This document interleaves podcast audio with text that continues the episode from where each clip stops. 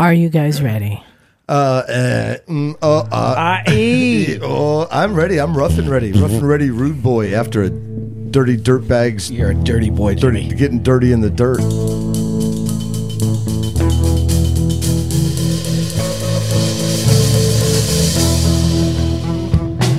Hey there, welcome to Motorcycles and Misfits.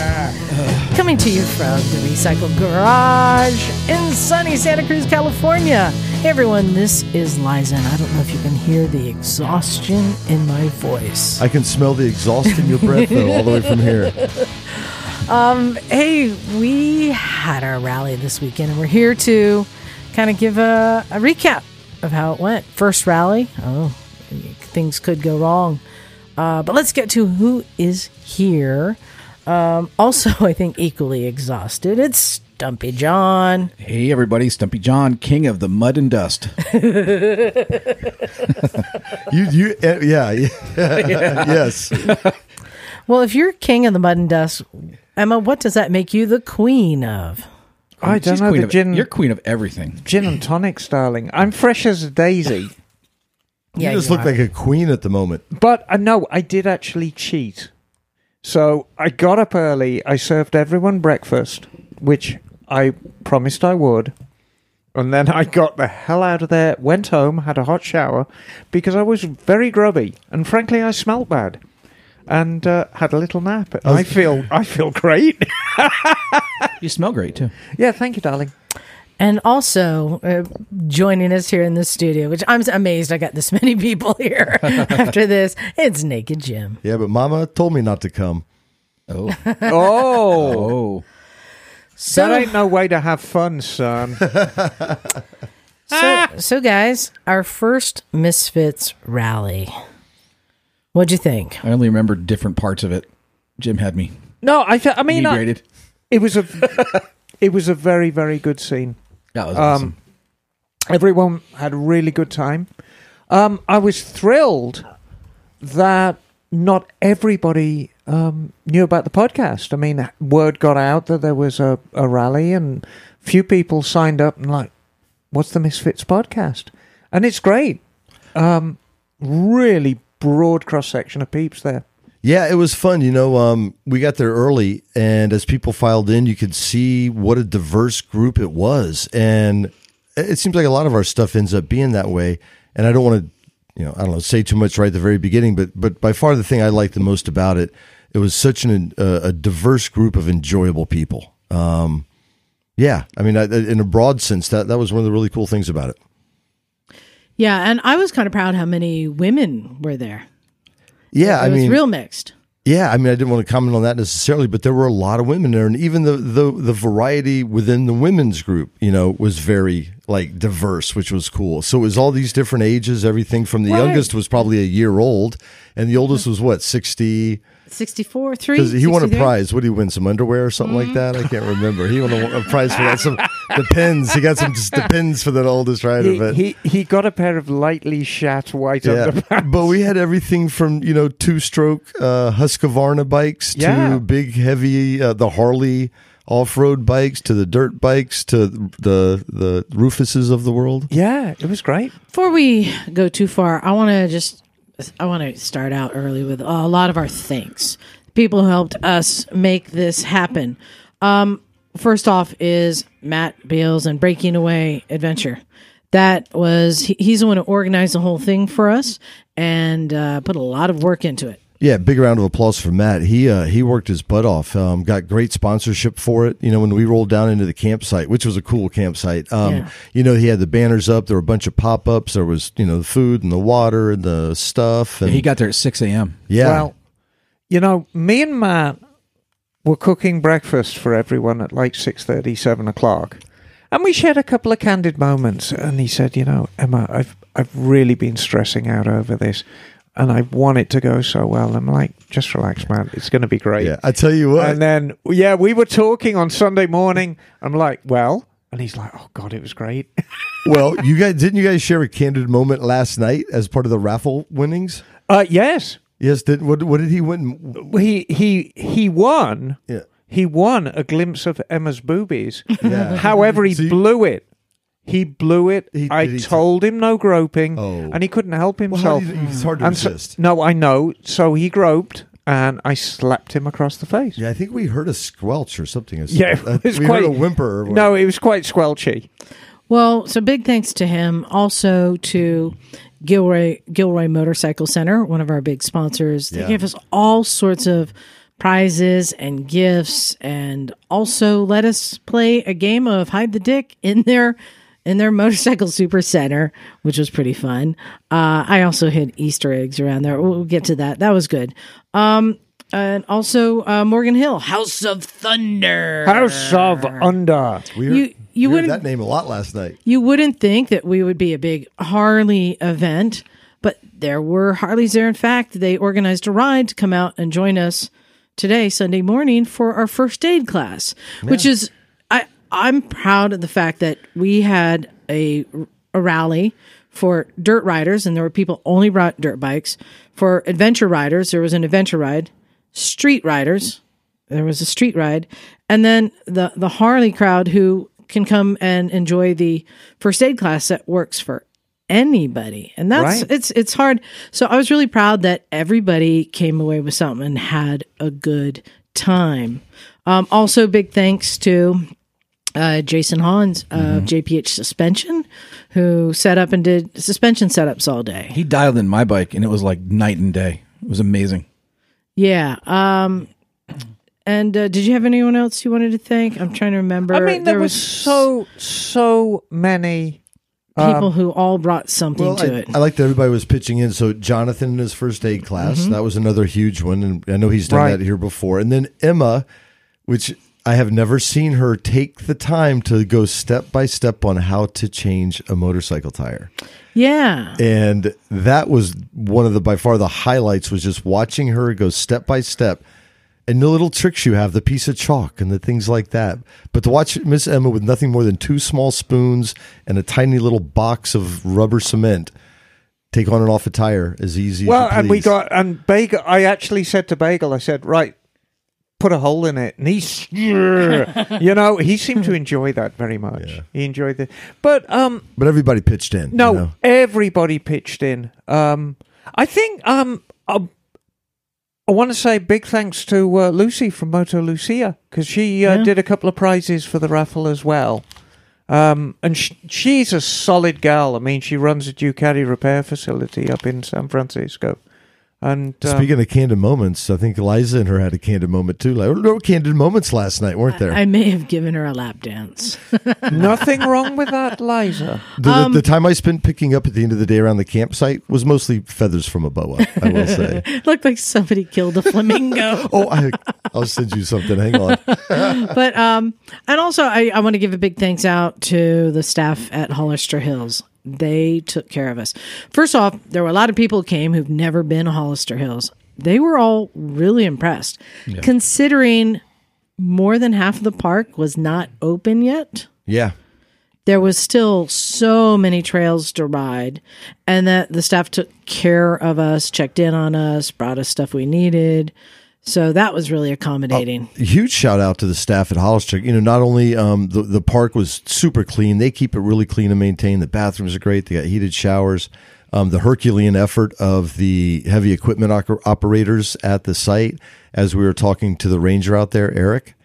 Um, and then the staff came out and gave presentations, right? And, Yeah. You know, they come out with the animal furs and the bird talons and the, the skunks. Who knew skunks had such gnarly teeth? so you know you've heard us talk about the storms that came through California. Um, Yes. not much more than a month ago. So March tenth. So little over a month and a, a week ago, the park was devastated in one day, and the efforts they've put in to get it manageable enough that people can actually use and enjoy the park. It's it's amazing. Well, some of that damage was to our benefit, in fact. Oh yeah.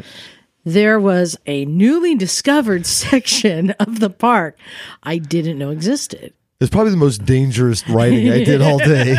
The mini bike trail system. Who knew they have a mini bike trail system? So, as soon as I discovered that on Friday, I took off on the Amigo.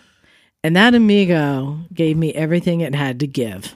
It did. And I did little hill climbs and I did mud bogs and going through trees and well, the fun part about the mini bike track or whatever it is, course or Cool, yeah. network, they hadn't touched it. Like it hadn't been. It was just rutted out and messed up and all. So it was it was pretty fun. Oh yeah, and I I was like, wow, that was fun. I did I went up to the other end and back. The reason we had it to ourselves is the other end, the the other entrance to the trail had been destroyed and they hadn't fixed it yet. So the only entrance was through our campground, which was closed for our event.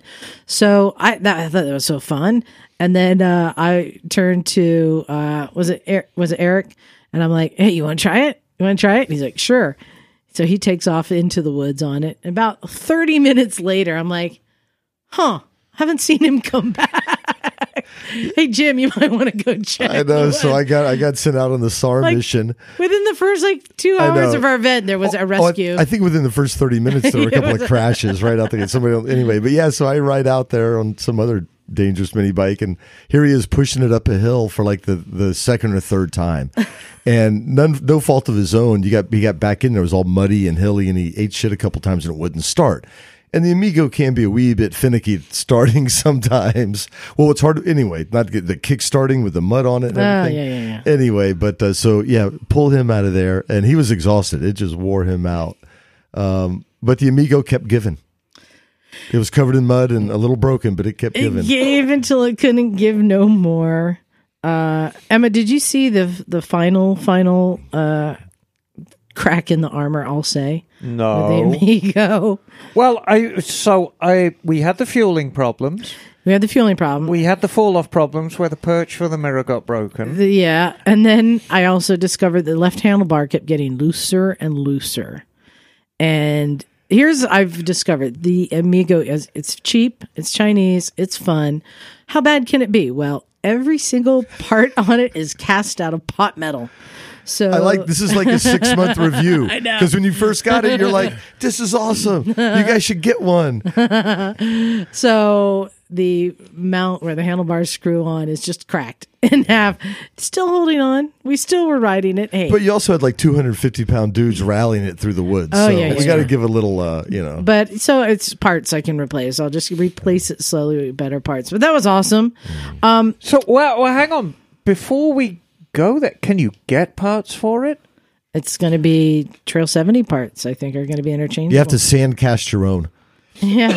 God. Yeah. We'll, we'll find out. Um, but we all kind of did different things. Uh, Saturday, Emma and I were part of the street ride. John, you and Jim did the dirt riding. Yeah, uh, Jim and Craig and who else? Well, it was fun. We kind of mixed it up a lot of the day um, because people, some people be ready to go, some people wouldn't. So you could just bound out on the trails, and because you know part of the park was closed, I, I, I would just run into people. Ran into Adrian randomly because oh, I was riding with Charlie, but I was going to have lunch, and then ran to Charlie and Dylan. Was it? Um, so ended up reading with run riding with a bunch of different people. I wish there was other people I wanted to ride with. But just ran out of ran out of time, you know. But it was all dirt. Yeah, me and John most yeah, all dirt all So, weekend. how were the trails? They were different this time. So we're used to Hollister when it's kind of hard pack, and this time it was very sandy. Yeah, well, things things have changed. I think the big thing is is whether the rain, you know, had washed off some of the topsoil, or I think a lot of the rutting and damage was so bad they basically had to li- like rototill, basically probably like the top foot, just to be able to level and grade and all that kind of stuff.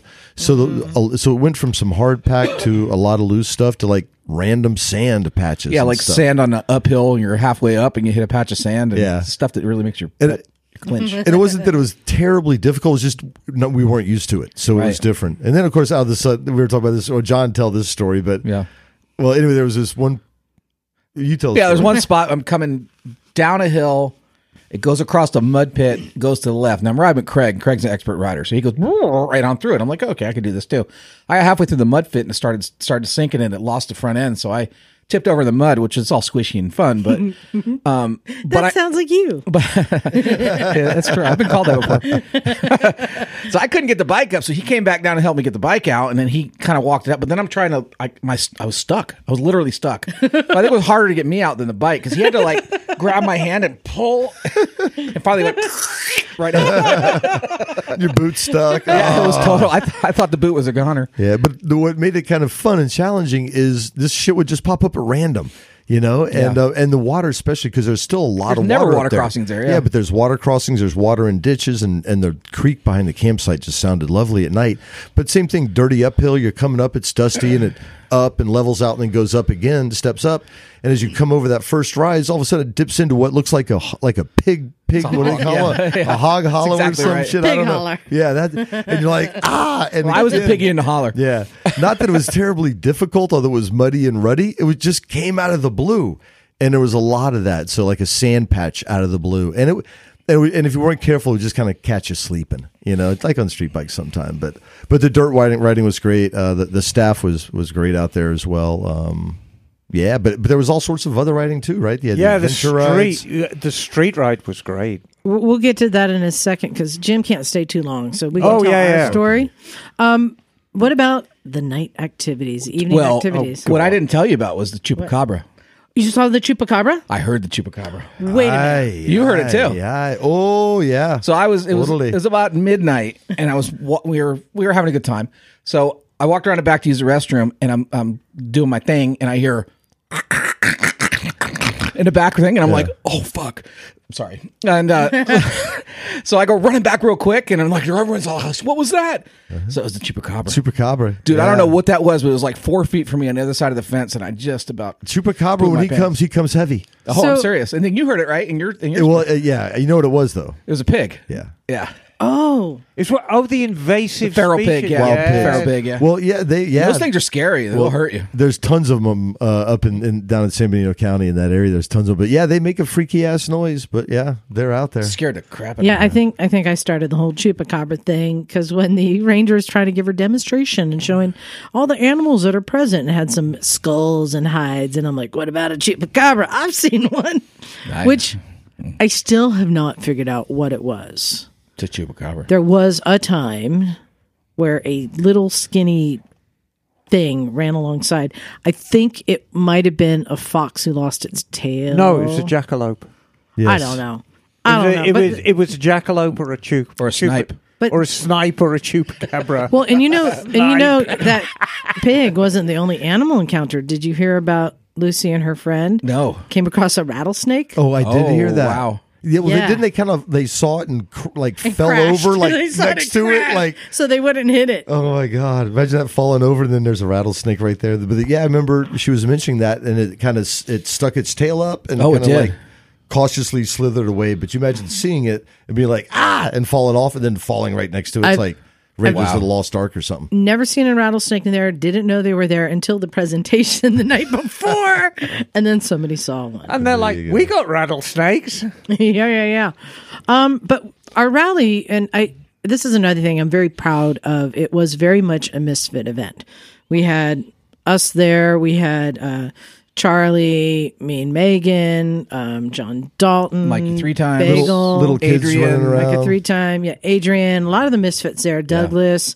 um, and everyone kind of brought their own little personality and Right, and- and, hanging out with a lot of the people.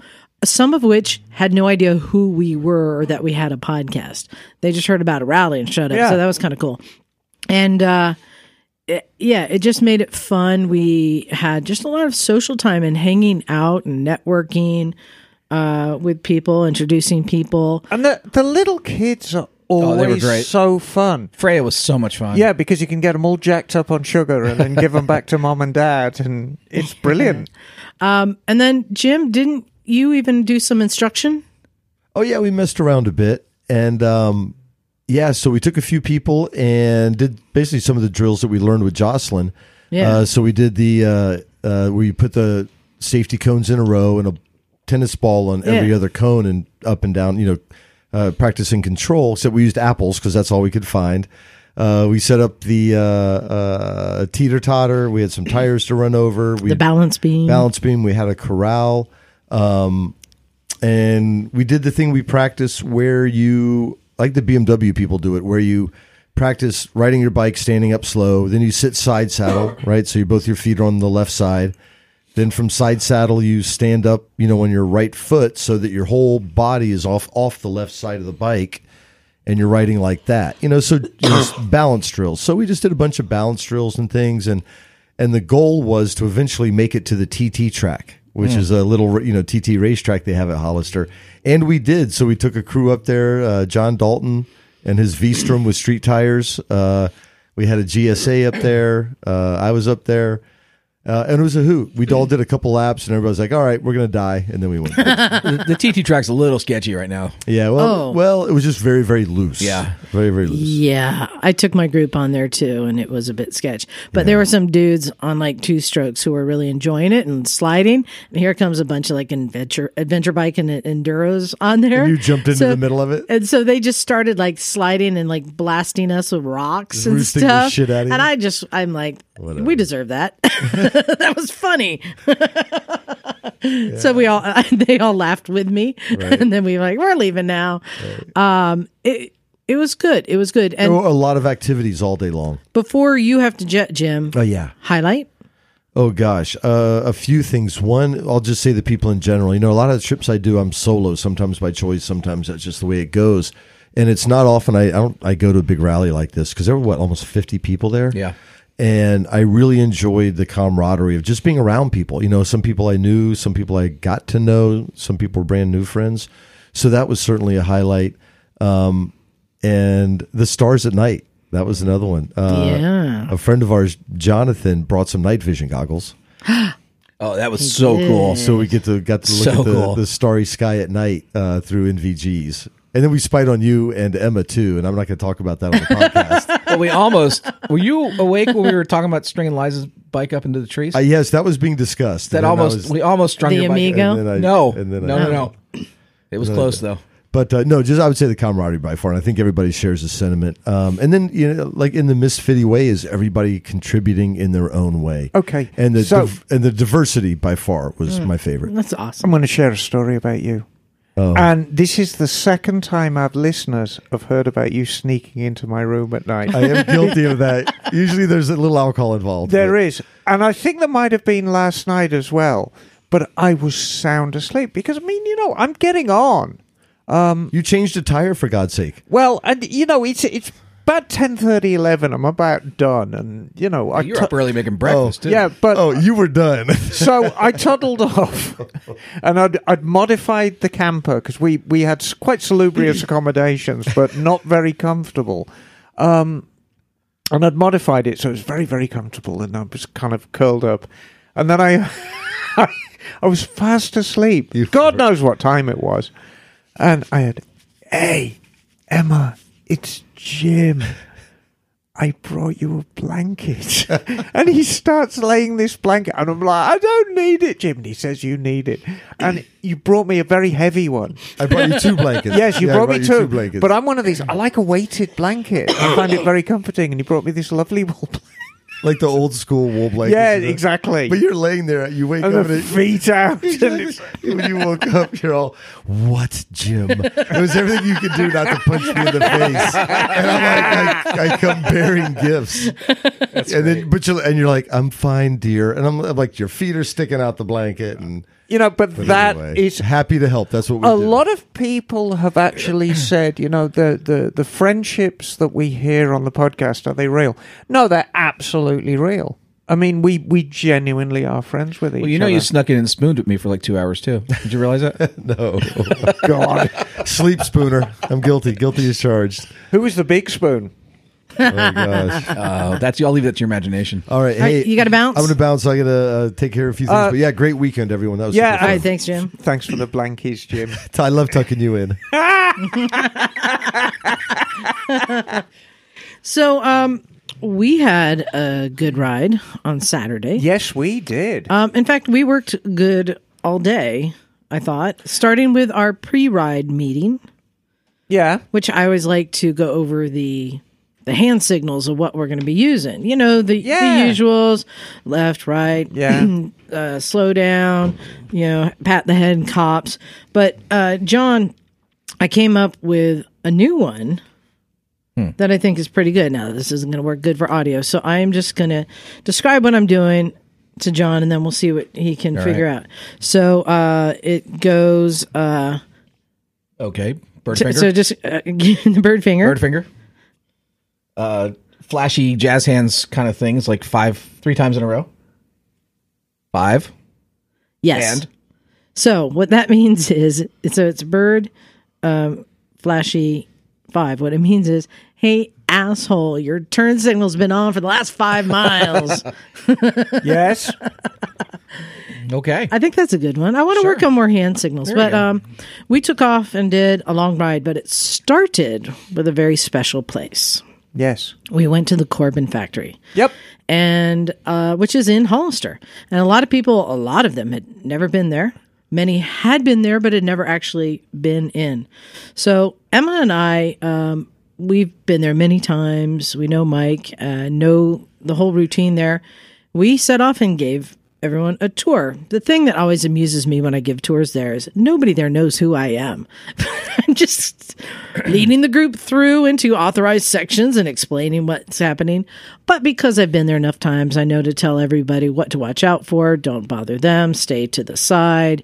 Stay together. You know, respectfully. There is a way to respectfully give a tour. And I think no one's ever told us we can't be there because we're very respectful. But it is a quite large facility. People don't realize how large it is. That includes a little a little bit of a museum to Mike that you can see the history of Mike and everything he's done. It includes surprise a 50s diner Right. in the factory. I mean, the full full on 50s and an electric diner motorcycle thing too. with with with with milkshakes and everything, you know, Yep. and a bar, everything.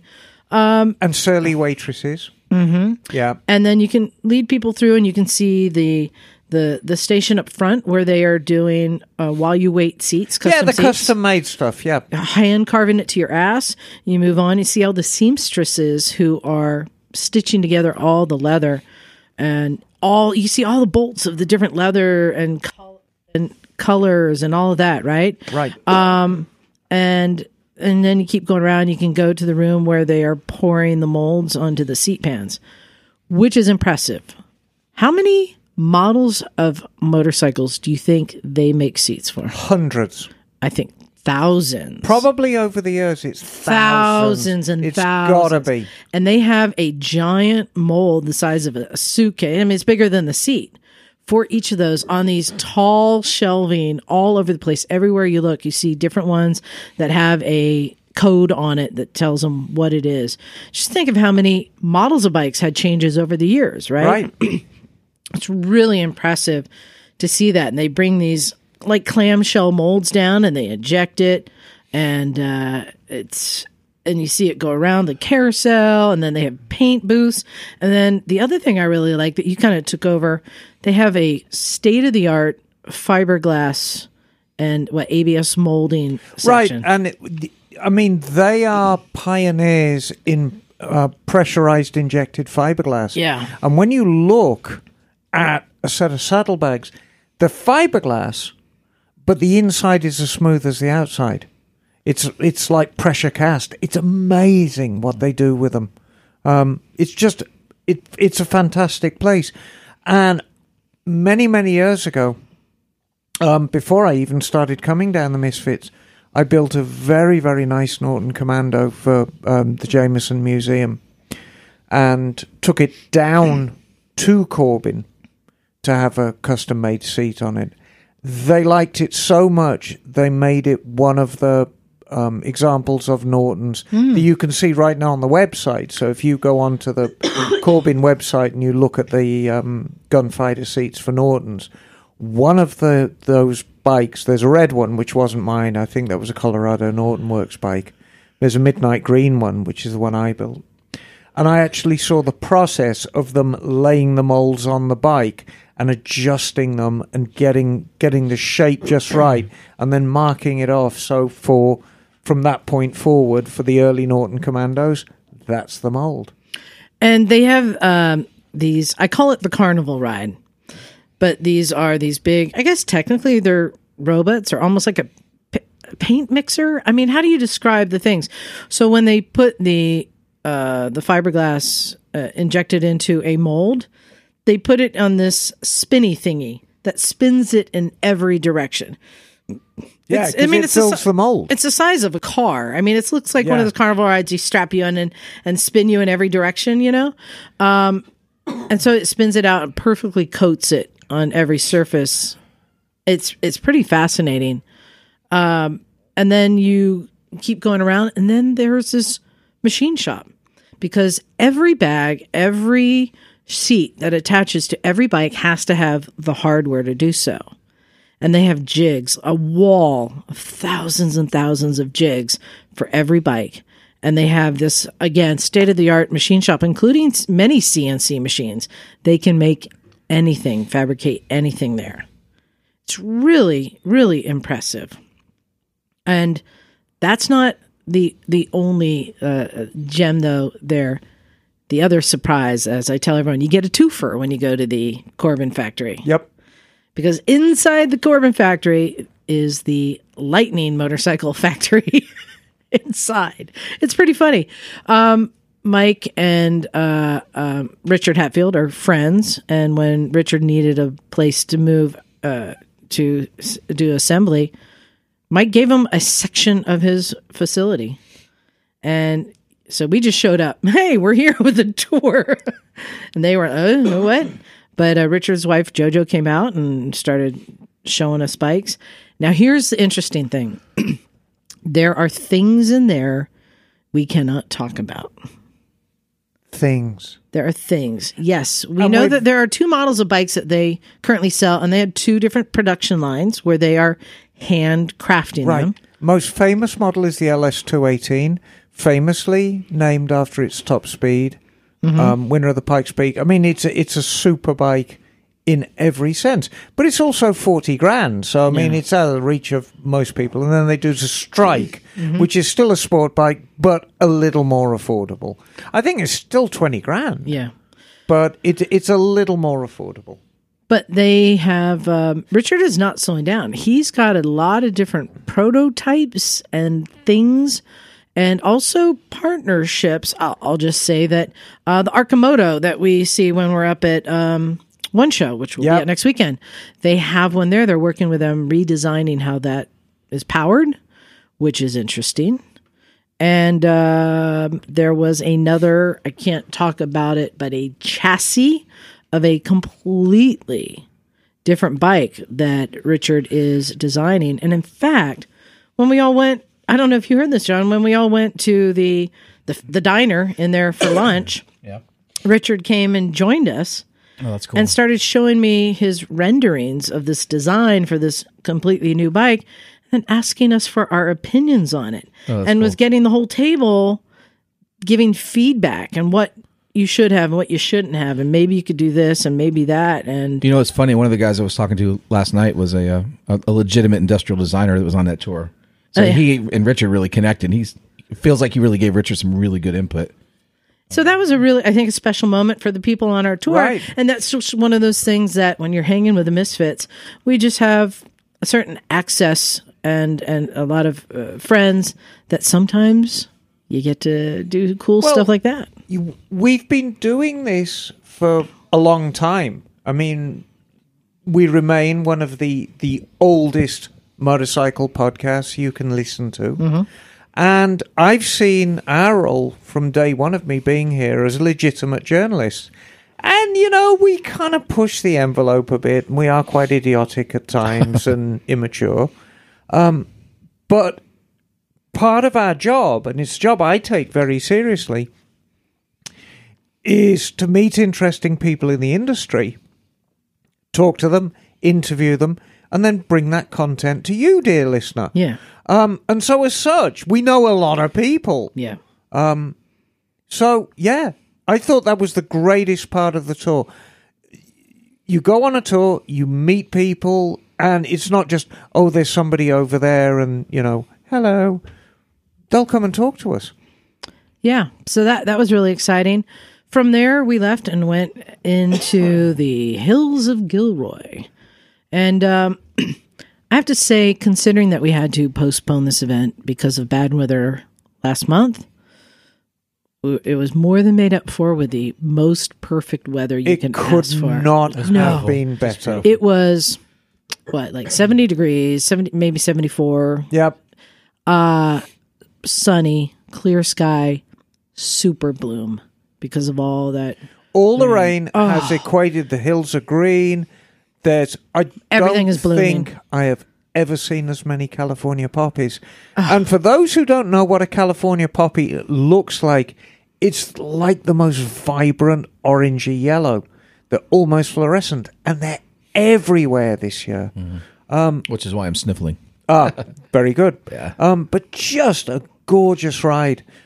Spirited, not overly fast. Nobody got left behind. Um, No, and I think everybody seemed to find their position in the Yeah. pack, ride well. It was, uh, I mean, I rode fast enough to make it a fun clip for people up front if they want. And, uh, and I was collecting up the slow people at the back. Me Yeah. and Liza have always ridden very, very well together. And um, Liza was up the front. I was doing sweep. And I've got this very, very powerful headlight on it's Rufus. an and amber headlight. It's kind of amber and purple. It's a it's a plasma discharge headlight, um, and it's very very and I could see when you came up, and I'm like, great, can go. yeah, as soon as you saw that headlight beam, we're boom. But we did some nice squirrely uh, roads up up up a mountain and took a picture, and then uh, came back down. All all good riding, just Yeah. perfect. I mean, perfect roads. Not many cars. Went to Gilroy Power Sports. I always say that Gilroy Motorcycle Center, where we saw our friend Greg, who's been on our show. Played games there, had some drinks, Right? gave away prizes, and then from there, well, you know our motto: live to ride, ride to eat. We went over the mountain, another great ride over the mountain, uh, to Gizdich Pie. And got pie. You know what I say? Great food comes on a stick or in a bucket or out of a barn, Right. right? Can't go wrong. And then took farm roads the entire way back, John. I took all these back roads through Hollister, just farm roads through fields of like bright colored lettuce and like, oh, it was awesome. Hmm. It was a great, great day. We were we left at ten, didn't get back till five. Yeah. It was a full day's ride of just perfection. And um, of course, the event was catered, so we had delicious was Mexican food waiting for us. Mexican food and and more classes. We had an art show. Our Yes, friend Carrie was there doing art. It was such a wonderful, it's a neat scene. It really was wonderful blend. And you know what? Uh, we're calling it a rally, but to me, it felt more like a family reunion. And I'm looking forward to doing these every year and having people come back and bring, as the family grows, more people. I like it as kind of a gathering of like minds. It's the Misfits gathering. Misfits Motorcycle Days, West Coast. Yeah, I mean there was Yeah. enough shenanigans. I will say, um, uh, in, in a second, I'm gonna introduce our, our, our you know, our guest interview. Um, I will say, so it was a, a ranger from the park uh, came and we interviewed him live in front of a, an audience, which you're Right. about to hear. And and I I find it funny that one of the questions was like, "What's the craziest thing you've seen here?" Now he couldn't really. He, he, he, he, he gives a good answer. I'll, I'll say that he, he, he watered it down a bit, but like, what's the craziest thing you've ever seen here? And then after the, after that interview, I was like, well, stick around. You're about to see something crazy. And I'm hoping I made his list because feather boas and a gimp mask came out and they got used. and well, you were not afraid to use that gimp mask. I'll tell you. Yeah. So we just had a, a good time and fun. And um, I just loved seeing people who, some people who came by themselves and like were meeting other people and, and talking. We didn't even talk about the adventure ride Right. that Charlie and, and Matt led. That was a whole nother ro- ride. And there are so many more roads nobody even went to discover yet, which just, I feel so good about that location in great future location. years Yep. because there is something for everybody. And I'm going to make a personal promise to people if they're thinking about coming for 2024, 2025, mm-hmm. 2026. If you're coming on your own and you're worried that, yeah, I'm a little socially awkward, I'm not going to make friends easily, I'm going to be sitting over on the corner not talking to people, I'm not going to let that happen. I absolutely will not let that happen. It's all friends. It's a very, very supportive and loving environment. It's just a really good scene. Mm-hmm. Everyone had such a good time. Yes, and there may have been a little bit of alcohol involved. Just Maybe. John, I hardly saw you the whole weekend. Yeah, that might be the reason why. Now, I am the first to admit, usually I start on the gin and tonics early. And having to cook breakfast. But early, for do you mean 11 a.m.? No, I mean as soon as I get out of bed when I'm on a rally. However, the you know the, the the crushing responsibility of providing everyone with breakfast. you know, I decided to knock them off, so um, I stayed off the gin and tonics for the for the day. Emma, what was the highlight for you? I've said it before, and I'll continue to say it. I love motorcycles. I love working on them. I love fixing them. But the the the jewel to me is always just hanging out with my friends. Because everybody needs friends in their life. I'm not talking about acquaintances. I'm not talking about people who call you friends and then say bad things about you behind your back. I mean, mean, are you calling me out? Yes. Um, but everybody needs good quality, like minded friends in their lives. And just being part of it, it's like, you know, pick your favorite child. It was great. It was great from the moment I arrived until the moment I left. And I'm waiting for next year. yeah.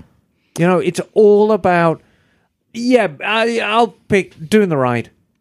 What's better than riding, doing a ride with all your friends? There's nothing better than that.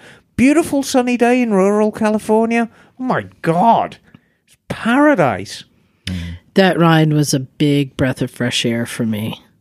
Having not done much riding for the last few months, Exactly. and then to be out riding with people who were all riding well and having a good time and enjoying one another. And it was just peaceful yeah. and exactly what I think we all needed. It was the medicine the doctor. it was the medicine. And and Rufus was kind of clunky for the first mile or so. He's like, let's go, let's go, let's go. And, you know, by about an hour into the ride, he was singing, I was singing. It was great. I'll tell you one of my my favorite moments was at the end of that ride. Once we were getting closer to Hollister, I, I don't know if you're aware of this, but like when we were in the the farm roads, and I was just like, you know, when your bike just feels good, the tires feel good, the road feels good, you just have Yeah. confidence and you're feeling good about the bike. And I just whack, whacked it open. That's 690. I mean, it looks like a dirt bike, but Yeah, it moves. it moves. And next thing I know, I'm doing 90, which I don't like doing 65 on that on knobbies, right? I'm doing 90 and just flying, feeling good. I'm like, whoa, like wow, wow. It just it felt good. And then by the time we got to the road that you take to get up to the entrance, which is a pretty squirrely road with no center line, um, I was feeling it and I just took off and just when you're feeling so good in the corners and you're just working well with the bike and you and the bike are one and you're just riding smooth and just sailing i had that ride that moment and i got up to the park i turned off the bike and waited and waited for everyone else to catch up and i just felt good because i didn't feel like i was pushing it i didn't feel like i was taking a risk i felt like everything aligned and it was perfect Stars aligned for you, and you're like, go. yeah Yeah. How about you, John? Yeah, a couple things. Uh, the first is um, all the chaos that's been going on in my life. It's the first weekend in a few weekends that I felt like normal again. So that was that was kind of huge for me. It was a nice respite. Um, certainly, the community. Uh, well, it's funny. So people don't know I can I can operate as an extrovert but I had to force myself. But I'm I'm really an introvert, so I would disappear a little bit. And a couple times I was just sitting down there and just watching and listening and hearing the sounds of the rally and the motorcycles and the talking and the music and the laughing. And I was like, this is a happy, joyous place. So I was really that that did my soul good. The riding was great. You know, I I'm still getting used to the DRZ. We're still getting it dialed in. It's much closer than it was before. So I just started starting to feel like, okay, I can ride this thing, and I'm, I, I kind of like it. So that was it was fun to sort of get into a groove with that. But um, the best ride for me was Craig and I took off uh, in the evening, the two of us, and he's again such a good rider. This is when I got stuck stuck in the mud. But he, he took me on stuff that I probably wouldn't have gone by myself. Um, but you know, just being pushed by somebody like that, riding with a better rider is so great. And I got done, and I was like, "Whew, that was hard." But man, I feel really good about it. Yeah, there was there was a lot of great moments. Um, really looking forward to next year, but also just loving meeting a lot of our listeners and and, Yeah. and old friends and new friends, and just you know, having that that bond. But um, we did make a new friend at Hollister Hills, and that would be Ranger, Eric. It's Eric. I thought it was Rick. Everyone was is, saying Rick. is Eric. um, he showed up. Emma, you want to describe what he showed up on? I guess we talked about we talked about. it Yeah, I a little mean, bit. we talk about it, Yeah. So but he he was a very very cool cat. Yeah. Very very cool guy. Um, had a lot more actual authority and jurisdiction Yeah. than I was expecting, and um, it was a great interview. Um, you guys judge that for yourselves. I was very very happy with it, um, and he was just he was part of the scene, and he was on duty. So I kept, "Ah, you know, we need to keep this at an hour. When the interview was over, he hung out for at least another hour afterwards because he was clearly having fun. Very, very nice guy. I will say throughout the whole weekend, I had a lot of interactions with rangers, a lot of interaction with the maintenance staff, with. Um, oh, are you the one who destroyed toilet number three? No. Okay. Um, but everyone's just very chill and really happy that we were there. Yeah, and so I was glad to um, be able to finally get an interview with one of the Rangers. This is something uh, we talked about for years going to Hollister Hills, but I think we've always just uh, taken it for granted that it just exists. And there's a lot of people who put hard work into maintaining this for us and keeping it a wonderful place. Um, and so we were able to interview uh, Ranger Eric in front of everyone at the at the our little bonfire in the campground. Really nice environment. Um, learned a lot. I learned something new that kind of uh, blew me away.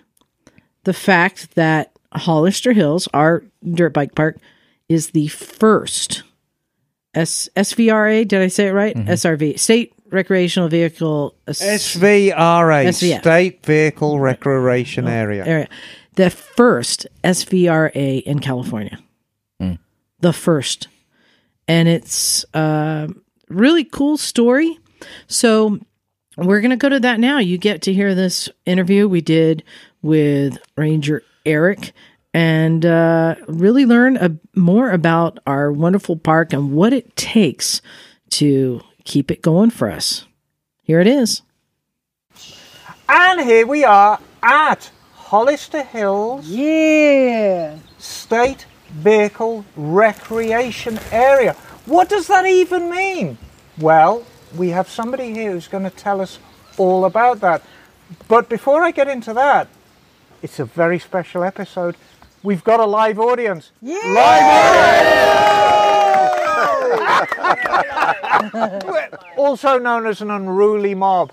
Um, we're incredibly lucky this week because we are actually with a real life state ranger, Ranger Hanson. He wasn't christened that way, he was actually christened Eric. So from this point forward, if it's okay, if I could refer to you as Eric, um, you're going to tell us all about this fantastic area that we're sitting in right now. Sounds good. What would you like to know? Oh, God, Yeah. everything. Well, first thing, how did this come to be? So the history of this park goes back. Actually, depends on how far you want to go back. Um, we have history going all the way back into the Spanish exploration of California in this park. They had motorcycles.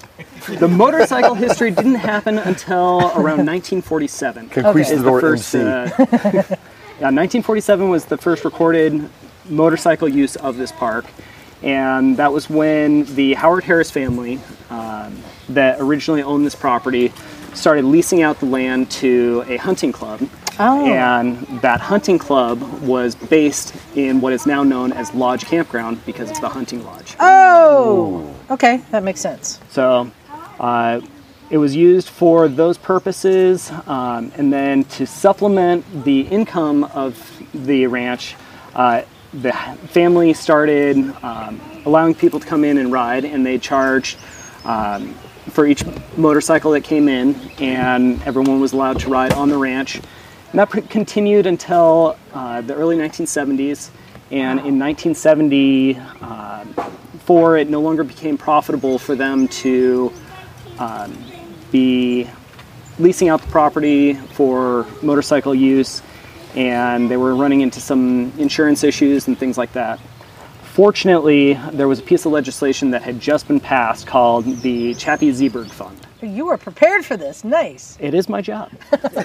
so um, once Chappie Z'berg Fund was passed, um, what that created was California State Parks OHV, and it created a funding source for state parks to build and develop and maintain OHV areas throughout the state of California.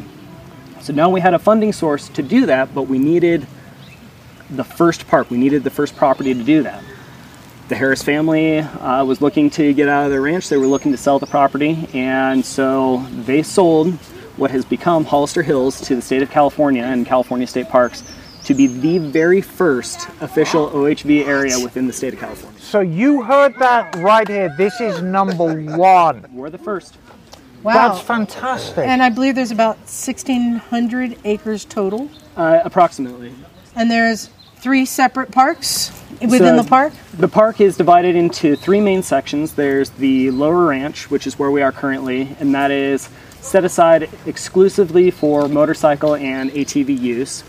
And then there's the property just across Cienega Road from us, which is the Hudner Ranch, and that's set aside for side by side, Jeep, 4x4 truck, that sort of thing. And then about a mile up the road is Upper Ranch, and that's set aside for um, Jeep, 4x4, ROV, and that sort of recreation. Yeah, it's quite massive. I mean, just here in the dirt bike section, you can see on the layers of hills behind us, carved uh, uh, roads, and you, can go get lost, Just but with- they always bring you back. yeah, just within the lower ranch, we have over 100 miles of trails. Yeah, it, it's impressive. Not just that, many different tracks. There's a mini bike track, there's a TT track, there's a vintage track, there's a kids motocross track, there's a really little kids motocross Yep. track. There's the trials kind of Yep. we call the playground. There's Yep. so many different places to go and for for everybody. Something for everybody. And I think that's something I wanted to touch on. What's impressed me so much, if you're just starting out riding dirt, because a lot of mm-hmm. people listening to this, going, I really want to visit this place. I have no dirt experience, or I have young children that just got their first bikes. We want to give them dirt experience. We've got trails here for everyone, don't we? From Absolutely. the beginning of the beginning to the expert. So all of our trails are rated similar to a ski resort. Okay. So we have a selection of green circle trails, you know, equivalent to a bunny slope. Those trails are intended for the first time riders, for the new riders, and to get out and actually get start playing in the dirt. As you get better, you can move up into the blue square trails, and then from there you can progress into the uh, black diamond and the double black diamond trails. Yeah, and you also, for people who want to learn to ride, provide lessons. Yeah, so um, today uh, there was a uh, group that was out teaching um, the basic MSF class in the park. Uh, we also have uh, we offer um, ATV classes and things like that to the public. So if you're wanting to get into the sport, then this is a really great place to do it. Yeah, there's something for everybody. But I would like to know now about what it takes to maintain and keep this running. We've been coming here for years. I think so many of us just kind of take for granted, like, hey, I'm going to go out Hollister's and ride for the day or stay for the weekend, which, by the way, the campgrounds are all great. I know a few years ago, all the bathrooms got upgraded. Who had a hot water shower here? Oh yes, shopping, yes. And the, the other part of it too is you can't beat the price. It's the best deal in the Tri Oh County yeah, area. you should really raise the price. 'Cause Yeah, it's, it's- so day use, it only costs five dollars to get in here, and camping is ten dollars a night. so five bucks to come use the park. There are often times where are people coming through in the summer, and they're like, "Hey, coming into town. Uh, where can I can I go camp?" Like every campground up and down the coast is booked. I'm like, "Go out to Hollister Hills. Yep. It's ten bucks. You can always find a place. Yep. It's one of the best kept secrets. I send people, not even motorcyclists here, because you can find a place and it's really nice. So, how many people does it take to run this place? I don't have the exact number. Um, however, we have a um, resource and trail crew. Um, there's approximately, uh, I'd say, around 20 people who work for the, that crew, and then we have three heavy equipment operators. Uh, we have a maintenance staff who, as you mentioned, you know, the campgrounds are clean, the bathrooms are clean, maintenance that's their their thing. And then we also have a uh, visitor services staff, which is the people that you'll encounter when you come into the main park entrance, and they're taking your fees, helping you find a campsite, helping you get into the park, and that also inclu- includes uh, the ranger staff, such as myself. Now, I want to expand a little bit on your role, the ranger role, because you said to me about 10 minutes ago that you've actually got exactly the same jurisdiction as probably a sheriff. Yeah, so the And that's throughout the state of California, right? the agency closest to our jurisdiction that most people uh, know and understand is California Highway Patrol. Okay. So I'm a statewide peace officer. Um, I have jurisdiction anywhere within the state of California. Um, but where CHP's primary emphasis is working on the highways and the freeways, um, my department's primary emphasis and where I spend the vast majority of my time is working within a state park. Right. And this is the thing that's very confusing for a lot of our European listeners because, in order to understand the American judicial system and the police system, because we have city police, Yep. we have highway patrol, we have the sheriff's department, we have the rangers, and you all kind of overlap. Yep. They can all tase you. Yeah. um, um, we're talking about e- equipment. I'm sitting right next to Eric now.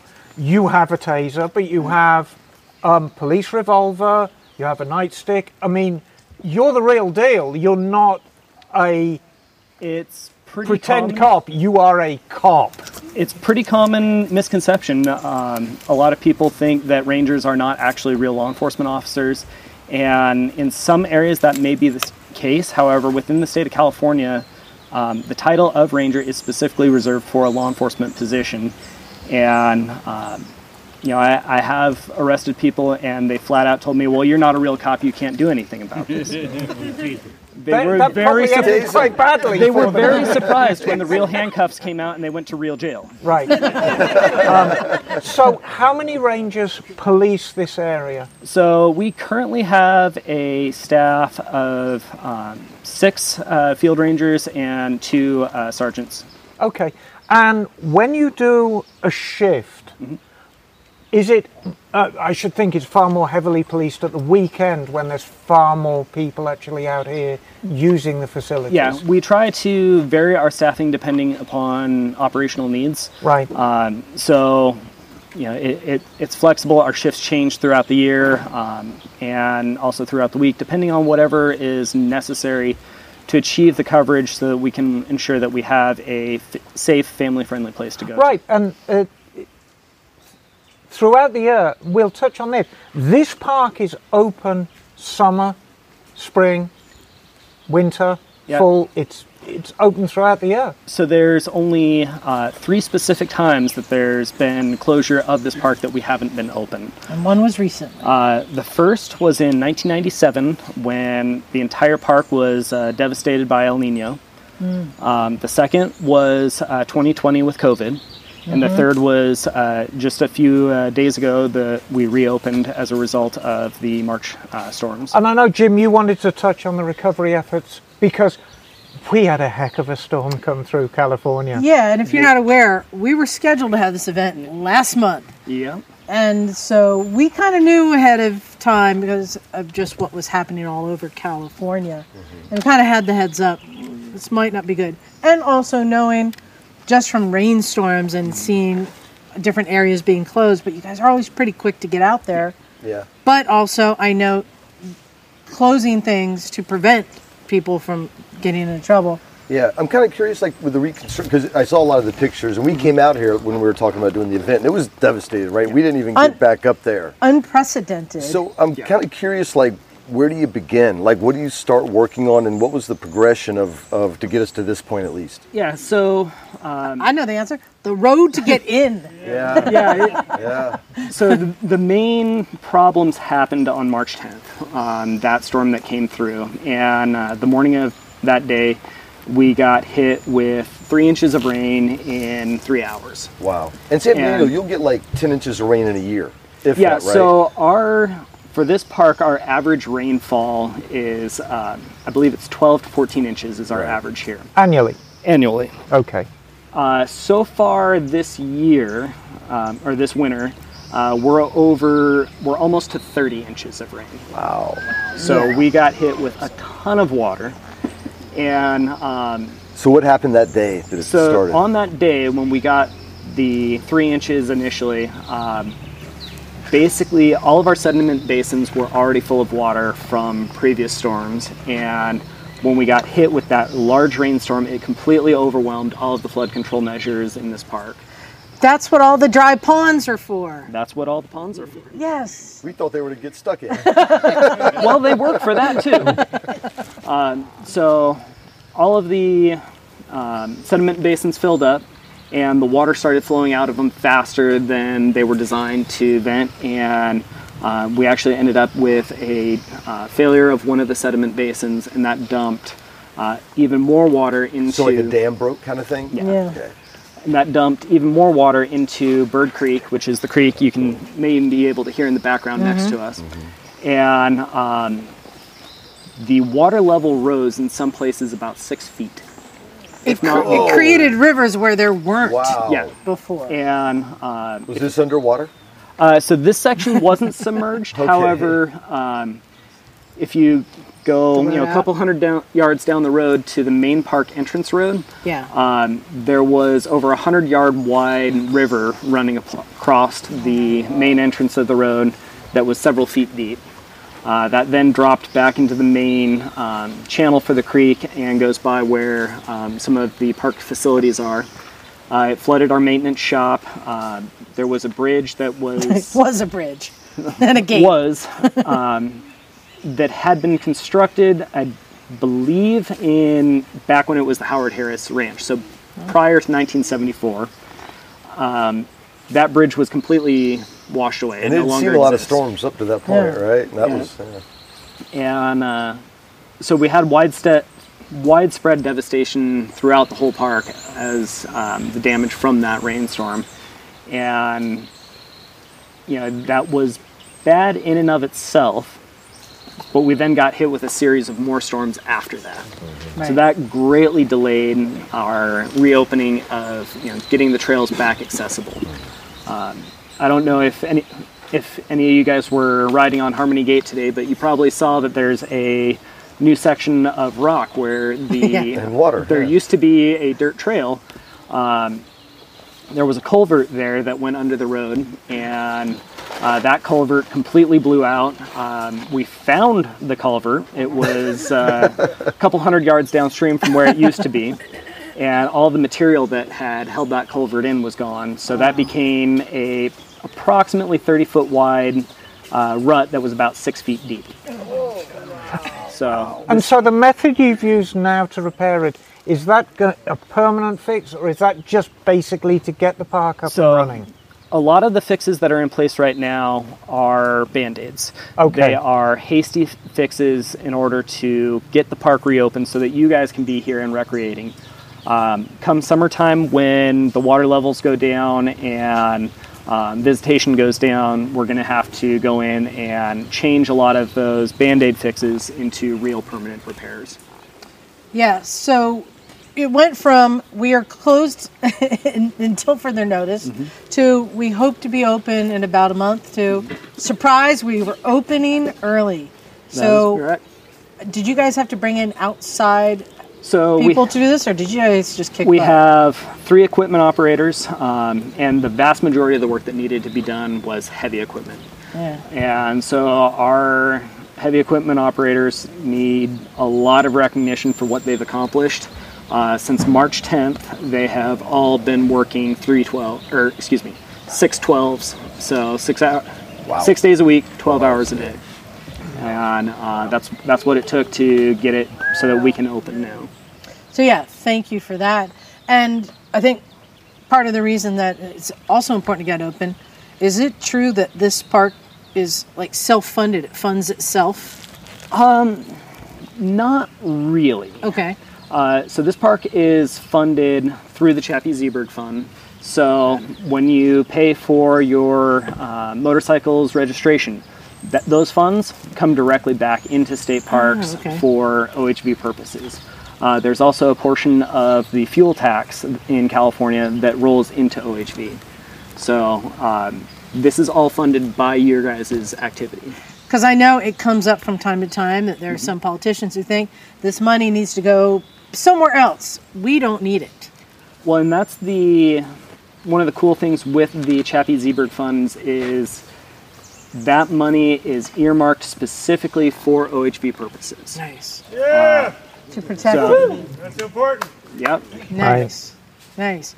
So I want to talk a little bit more about, you know, like your role and, and some of the other rangers. Um, Well, before we do that, can we talk about what you arrived on? Because you arrived, you Yeah. arrived in style, Eric. yeah. You're not in a van.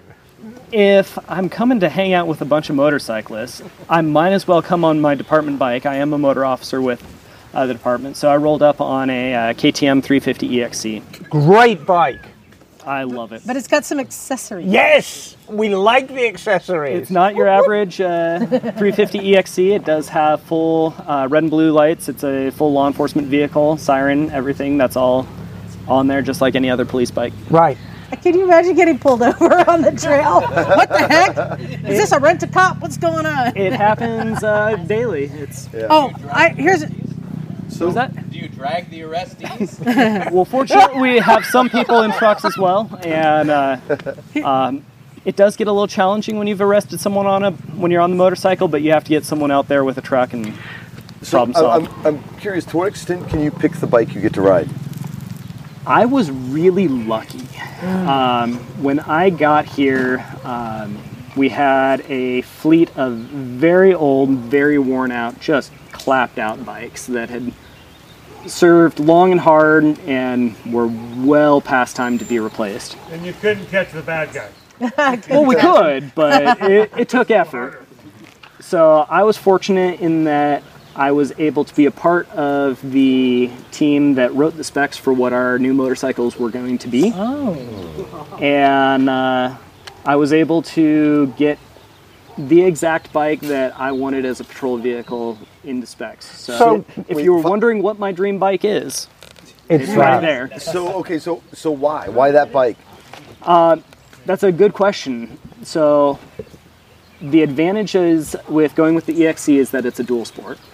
So, um, there are public roads that are not OHV legal in this area, and so by having a street legal motorcycle, I'm able to move among the different sections of the park.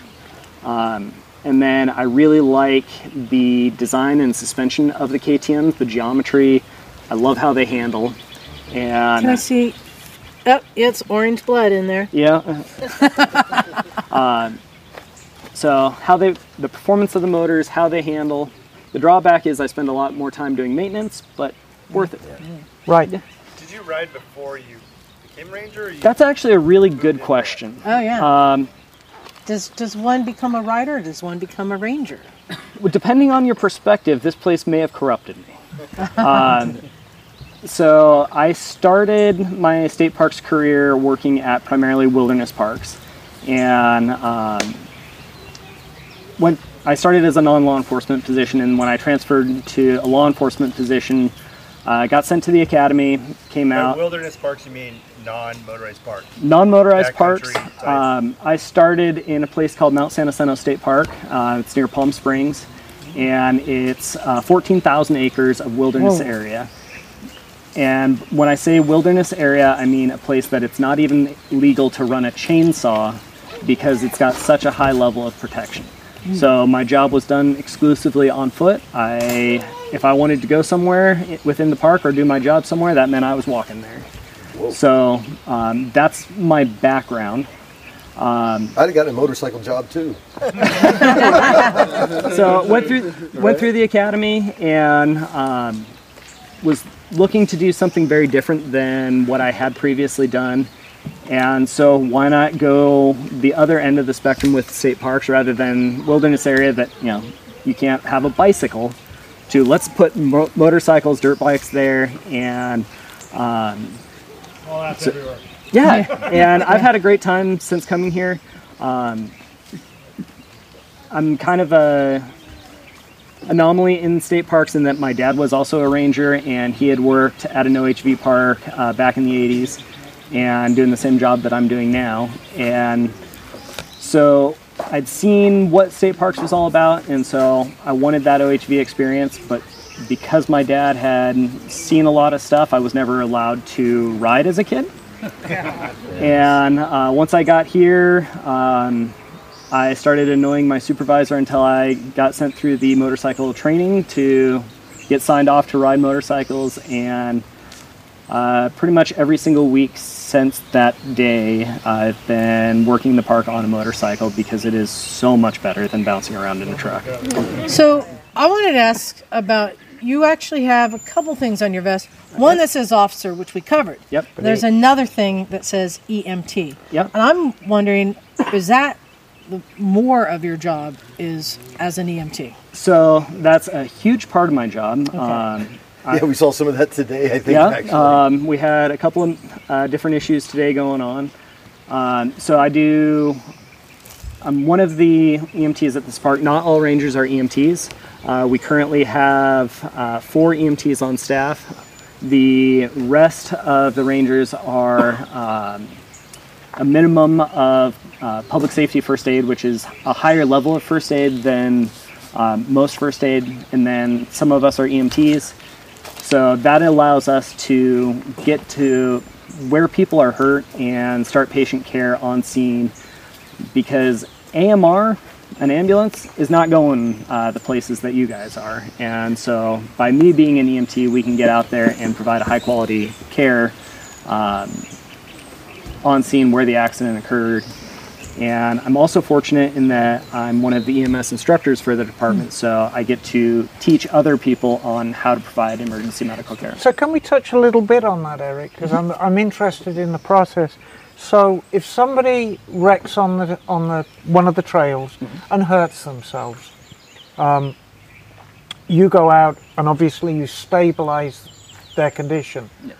What happens then if they can't get out either in their own steam or with help?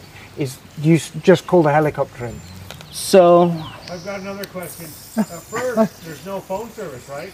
Yeah. So someone's got to come say, Well, it, Yeah, you, yeah, having you, no you, phone you have a radio, so I mean, at least yeah, so there's, we get the call in various different ways.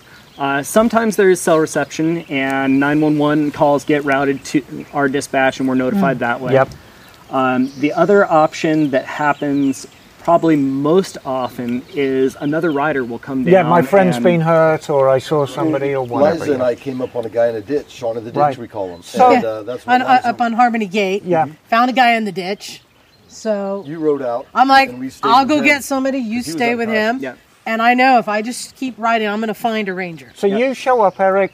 Um, you're there. It's Yeah. blood and guts. So we get to the call. We handle all the the uh, immediate li- life threats the best that we can, Right. and depending on the severity of the situation and where we are is going to affect our transport decisions. So if it's super critical and we're able to get a helicopter on scene, then um, That's we'll- number one we'll- choice. Well, it's a choice. It Yes. all it all varies depending on situation. And so you know, many of us have life flight insurance. Right. That's a good decision. For, for this reason, I've seen enough helicopters come in here. How? Okay, so let's talk about another couple because this is genuinely interesting to me. Yeah, so um, the other side of it is we have some absolute incredible studs of drivers in this park on our ranger staff. And uh, several of our uh, patrol vehicles, like the Chevy Tahoes that you see cruising around, actually have backs converted into very small ambulances, and we're able to transport people in that. And you would not believe the places that a skilled driver can put a Chevy Tahoe. Right. Well, I once watched a rescue happen on a place you can get no truck, mule, whatever. And I'm wondering if this is one of the most common places that you have to rescue someone from. If you know what I'm talking about, I'm guessing right over this hill, the hill climb. Yep. And it's quite fascinating. I watched a rescue happen where somebody broke their leg in the middle of the hill, mm-hmm. and the process for getting them off. Yep. It involved some stakes. I was and probably ropes. there that day. If you want to explain uh, how that works. Yeah, so we do have technical rescue capability. Um, so the stakes that you saw are called uh, pickets, and they're giant steel uh, anchors that are hammered into the ground, and you use a series of them connected, uh, and you're able to set up a mechanical advantage system to raise or lower a patient down the hill climb. And um, yeah, that's that's another And option. and so in each area of the park, you've got a specific technique. So, Yep. so you know that when hun- someone's hurt on a hill climb, you will have to use this very Yep. specific technique to get them down. So you can actually get to the base with the correct equipment. and we have equipment pre-staged. Um, for ins- instance, you mentioned the hill climb. Yeah. Um, we have what's called the rescue cart, and inside the rescue cart there is all of the ropes, the carabiners, the webbing, the anchors, uh, the Stokes basket. Everything that we need is in this cart. Right. And this cart is small enough that it's able to be towed by a small ATV and get it wherever we need in the park. So what what trail here is the Widowmaker? Which one Oh, do you God. have the most rescues on? I'm curious to know. You're gonna be surprised by that. Oh, Harmony Gate. Harmony Gate, the ditch. 100%. Um, the the most common um, place for accidents is going to be Harmony Gate North Canyon return. It's that left turn with a ditch, isn't it? Uh, I mean, a right turn. I'd say more Yeah, the right turn. the entirety of Harmony Gate Yeah. and North Yeah. Canyon. Interesting. Which Why is do you interesting. think that is? No shot junction. Yeah. Well, which is interesting because a lot of people here are on bigger bikes. Yeah. They're like, what trail can I do? Harmony Gate. So- Yeah. You could do it on any size bike if you Yeah. take your time, pick your path. And that's the critical part of it and why all of the accidents happen, not all, but a large majority of accidents happen there is people look at the trail rating and go, oh, it's a green trail. I can go as fast as I want. Right. And um, yeah, that, that doesn't work out. You have to ride within your skill level at all times. So um, I'm going to go there as distasteful a subject as it is. Fatalities. Oh. Okay. Um, rare, I'm sure, or I sincerely hope they're rare. Very rare. Not unprecedented, though. It has happened, yes. Okay. And are there very specific procedures to respectfully deal with people who have died on the trail? Absolutely. Um, so once, if in that situation, once a fatality has occurred, it's treated like any other out of hospital death and uh, becomes a law enforcement investigation. So the coroner has to come Coroner's in and- office comes in, and um, the whole process is done just like a fatal car accident out on the highway. So, so here's my question and how it becomes pertinent as a ranger. You, I presume, you just close the park or just that trail? Uh, so usually it's just the surrounding area and what's necessary for the investigation and uh, respect for the deceased. Okay. What are the annual numbers on that? I mean, how Um, many fatalities? Yeah. I mean, I can't be that many, right? I've been he- at this park for almost nine years. Um, as far as motor vehicle related fatalities, not just ones that I've been on, but total, I think we've had two in the past Okay. nine years. Yeah. Very Have safe. you had none? Two. So, um, Good? Yep. So I'm, I'm curious. A bunch of us have crashed here this weekend, right? I think one of us- we're all I don't think that's something to brag about. no, I'm not. I'm not. I'm just framing the question. Is um, is what are the common injuries that you see? I think I saw Oh, the kid. yeah. We call him Killian of the, the, the creek. Now. it looked like maybe a collarbone. But what are the maybe the common injuries? What are the mistakes? And then what gear do you like to see people wear? Ooh, So, question. common injuries, uh, lots and lots of collarbones. Um, I've seen a lot of arm injuries of people putting their arms out to catch themselves falling. Tuck and roll, people. Tuck and roll. It, learning how to crash is a critical skill. Um, and one of the big things is don't brace for impact of, you know, like like you said, tuck Yeah, and roll tuck and is roll. Just take huge. it like a man.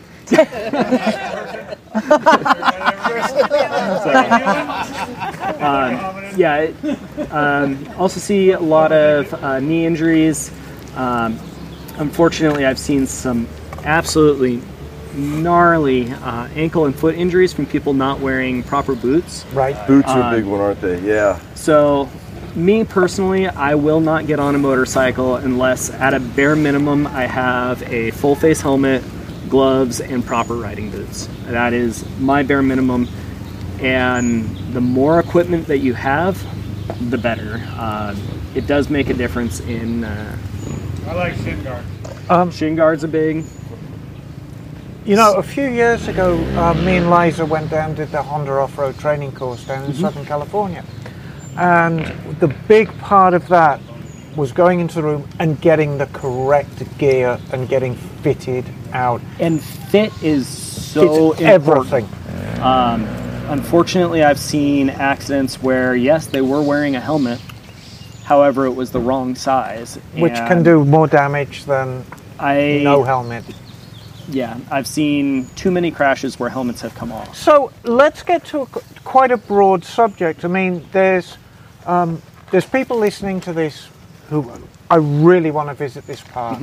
What are some things that you wish novices knew as they walk through the gate to make sure that they have a good time, Yeah. that they don't get on the wrong side of you? um, just a few I think pointers. probably one of the things you can do that sets you up for the most success right off the bat is when you come into the park, ask for a park map. Not just because it has the layout of the trails on it, but there's also a lot of information regarding the uh, laws, rules, regulations of the park. okay. Um, so if you have questions, please ask. Um, and if you're a new or inexperienced rider, I would highly, highly, highly encourage everyone to take at least a basic uh, MSF course or something like that so that you know how to operate the motorcycle. So I've got a question for you. Of these crashes, how many are involving a quad? Because I, I, I prepped everyone. I said, have a great time. Watch out for a kid on the quad. They're like a rattlesnake. They're unpredictable. They will kill you.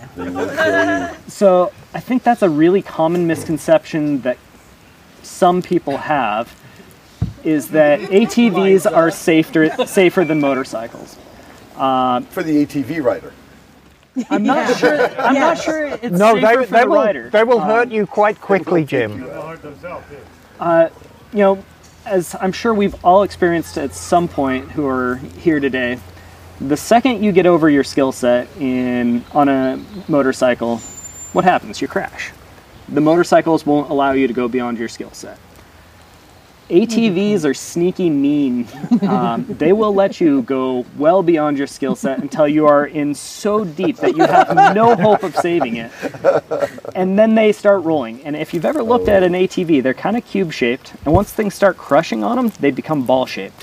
and they just start rolling. And I love that. I love that. I, I can't tell you how many times I've seen ATVs roll over the person who was riding them. Right. Um, right. Whereas a motorcycle, it flops over and you know you can get a few somersaults out of it. ATVs, um, I would really encourage anyone operating an ATV to get the minimum, um, uh, do the ATV safety course, and um, learn how to handle this vehicle. Or get a motorcycle. And, Or get a motorcycle. and, and we can kind of segue with that and ways to not piss off the rangers. Um, how many accidents do you attend that are alcohol related? Um, How about Probably far too many, unfortunately. far too many, however, not as many as you would suspect at this park. Um, there are some areas that do have um, alcohol use problems. Uh, it's pretty. It's not super common at this park. We, I know it's far more common in the boating world, um, but still, so you know, everyone likes to drink. Everyone likes to ride motorcycles. Don't do them together. and that's one of the important things to understand is that all alcohol laws that apply on highway also apply off highway. You can get a DUI on your dirt bike. Um, hmm, interesting. If Oh, you have a Note taken. open, oh, if you have an open container of alcohol on your ATV or in your pack or something like that, open container laws also apply off highway. So I'm curious in that vein. So we talked a lot about dirt biking, but also a lot of camping out here, right? Yeah, And I'm sure it gets a little nutty. it does. Are there any stories you can share where people just do absolutely ridiculous stuff in the middle of the night? And you have to go out and save them. Right? Wait, Like, Are you Wait, are we taking notes for tonight? the later? blindfolded ride, yeah. oh yeah. So let's have me out of here by then. Uh, so yeah, the there are specific laws relating to campground operations. Um, there is a 10 o'clock quiet hour within this park. Um, we also do not allow um, operation of motor vehicles after sunset, and that greatly decreases the um, alcohol issues. Um, as far as nutty things in the campground, uh, it was actually this campground, uh, one of the campsites down So the at that far been end. set. And um, we got a noise complaint about one specific group, and so me and my partner uh, came into the campground, and they were pretty easy to find. Uh, one of them was dancing on top of the Ramada, and uh, the others were um, thoroughly enjoying their alcohol in their seats. And Oh, uh, we could top this, you guys. That's a I- low bar. it, it's it's D- Liza. we're not there yet. No. Oh wait, there's And uh, so, me and my partner at the time uh, really enjoyed sitting back and observing what was going on before we uh, went into the contact. So we knew who, where everybody was, where what everyone's mindset was. So we're watching, and my partner circles around the back, and he's slowly walking in. And we had agreed that he was going to be the primary officer making the contact. And most people get mesmerized by their campfire, and will sit there just staring at their campfire. My partner was able to get close enough into this group that he's standing in the circle of their chairs to the point that they're leaning around my partner to yell at each other, and uh, they still haven't seen him. and at one point, one of them turns and leans around my partner and yells to the guy on the top of the Ramada that, hey, you need to knock it off before the Rangers come. At that moment, my partner decided that the best course of action was just to shine his flashlight on himself and looked at him and said, Too late. and uh, at that moment, the guy who was on the top of the Ramada panicked, took off running. And a Ramada is a pretty small area to be running on, so it didn't take long till he hit the end of it. Flying leap off the end of the Ramada, somehow managed to stick the landing and took off running straight to me.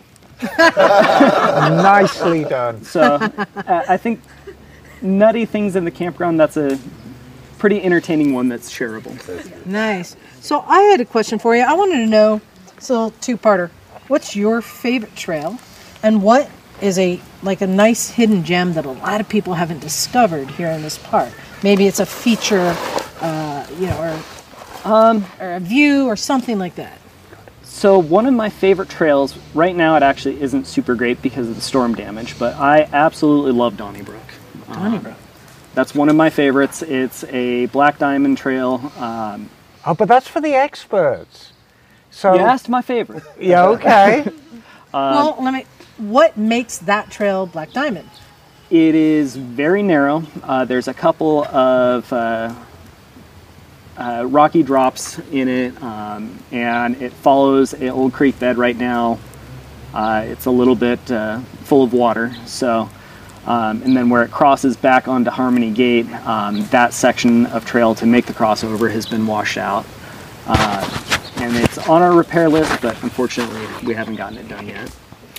So, and what what is a hidden gem? Like I just discovered for the first time these mini bike trails that are here in our campground. We've been having fun tooling around. I didn't even know they existed. Yep. Um, so hidden gems, there's there is a lot. Um, like I said, we have over 100 miles of trail in the park. Um, How about the park is a hidden gem? yeah. Um, I would say one of the cool things is if you have people in your group who are not into motorsports, uh, we have some actually really awesome uh, hiking trails in the park as well. Yeah. wow. And um, so if you go back into Madrone Campground in the back, there's the nature area. There's some great trails there. And then also off the side of uh, Cienega Road before you get to the park main entrance, there's another area that's uh, mudstone. And that area is also uh, designated for non motorized use and hiking. Great. in those areas? Dogs are allowed in those areas. So, um, I'd like to point out that Eric is actually on duty, and he's very generously um, agreed to talk for an hour. I'd like to open up the last ten minutes. I mean, we have a big We campsite here. we have more than 10 minutes. We're not there yet. I think we're we're we're, we're getting close. Um, so, ask. This is your opportunity. You have a real live park ranger here. What did you say? Copper. A copper. You'll never take me alive, copper. Ha ha. So ask away. I'm sure you all have questions. Ask away. Yours was first hand up. Uh, Grand Canyon, if you get a permit to hike the Grand Canyon and something happens, they aeromed you out of there. Um, if you pay the fee to get in here, I know we, we all have different kind of insurances, but is that something you guys is part of the state park package or So That's uh, why we have helicopter insurance. Typically, the first I mean, one's we all have free. different states. First one's so. It is. So, um, we don't pay for um, the emergency medical transport. However, all of the services we provide while you are in the park um, and provided by state park staff is covered by your tax dollars and uh, the Chappie Z'berg Fund. I think typically the first rescue and they pull you out, that no charge for that one. But if they fly That's you the from freebie. That wheelchair- reels you in. yeah, And then after that, you got they to hit you the pay. second I mean, time. obviously the Grand Canyon is several thousand feet Yeah. deeper than here, so. Um, but Yeah, as far as the um, ambulance ride or if you're uh, helicoptered out, that's all um, comes down to your insurance. Um, but if you're not aware of it, um, the main helicopter provider in this area is Reach AirMed, um, and specifically the CalStar branch of Reach. Uh, Reach services uh, the vast majority of the West Coast, and they do have insurance packages available specific for air transport. So over the years that I've been coming here, I've seen slight changes Mm-hmm. to some of the trails and stuff. I'm curious who gets to design and implement. Oh, yeah. And are there going to be new trails coming? 'Cause, Yeah. uh, what was the most recent? Wrens? So, um, yeah, Ren's the most recent trail to open um, would be um, uh, Island Island Ridge Trail, Okay. and that crosses from uh, the Adobe side into the Wren side. Because it's no easy task. These are No. carved out of steep hillsides. So a lot of our trails actually date back into um, the 1970s and before um, it was a state park, and we've continued to maintain and improve. Um, we've also opened new sections of the park, uh, such as Wren's that keeps getting mentioned, um, and. Uh, those trails were designed with input from our visitors and also um, the CEQA process for um, any governmental development project. So we have environmental scientists on staff. We have we want feedback and input from our visitors so that what we're building is conducive to what you guys are looking to experience. And what you're describing, you're not referring to the volunteer trails in quotes. no. How do you feel about volunteer trails?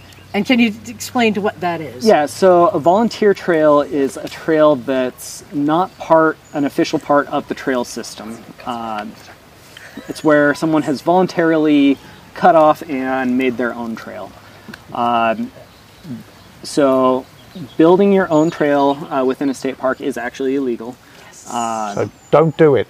Definitely don't do it, and it is something that we will investigate and try to locate on. And we have had success in the past uh, looking for people who did do uh, destructive um, trail construction. And, And things like here's a reminder: Officer Hanson has a gun and a taser. Don't cut your own trail. I saw a question from the Peanut Gallery. Yes, uh, I think you was uh, you you actually touched on it a little bit. I was had a question about the design of the trails and like where they came from. Yeah, the how design. much of it was influenced by uh, you know, just the natural forma versus what people actually really wanted. Yeah, so some of the trails are cut specifically to um, have minimal impact on the um, environmental around it. Uh, some of the trails, like I said, date back to before we were a state park, and those considerations weren't made. Um, I think one of the big success fo- stories as far as trail design in this park is actually the Wren's property. And most of those are really great, enjoyable trails. It's our favorite. Yeah. And those were all designed so that we don't have the runoff issues. If you notice, they continually follow contours of the trail. And where uh, they don't follow a contour of the trail, they're primarily outslopes so that the water doesn't accumulate on them. So the hydrology of the area is taken into account, and we want to minimize our negative impacts so that we're not getting um, soil in our creeks and sedimentation issues and things like that. All right. And a, a lot of the trails are carved right out of the hillside. And here's a tip that I give people who are new Is to this a. Misfits top tip? This is a top tip. If you're riding on some of these trails on a cliff's edge and you find yourself with a little too much speed and you're about to launch over the edge, you want to be a starfish. Be a starfish and cling to the hillside. Isn't that right? so you don't go tumbling down. Starfish. I think that's incredibly bad advice, Liza. we have a we have another question from the front row. Uh, as an EMT and a, and a ranger, um, can you go through some of your gear and like what you carry on you at all times? Yeah, because he's equipped. So, Oh, good question. Yeah, tell us about your gear. so on my person right now um, are uh, I've got taser, pepper spray, baton, uh, multiple sets of handcuffs, um, a Smith and Wesson MP40. It's a big gun. It's a big-ish gun. It, it looks bloody. You know how much from where? Like six inches? Or? So we're also um, at this park currently. We're um, in a trial period with a new piece of equipment called a BolaWrap. Um, so we're considering that for a de-escalation tool um, and a pilot program of that. On my bike, I have um, all kinds of medical equipment. Um, What's a BolaWrap?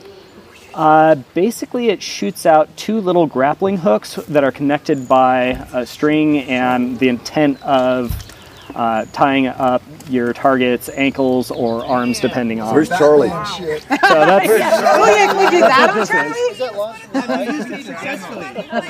Uh, we have- the bike like a cowboy. we have literally had the BolaWrap for five days, so it hasn't hasn't been used. yet.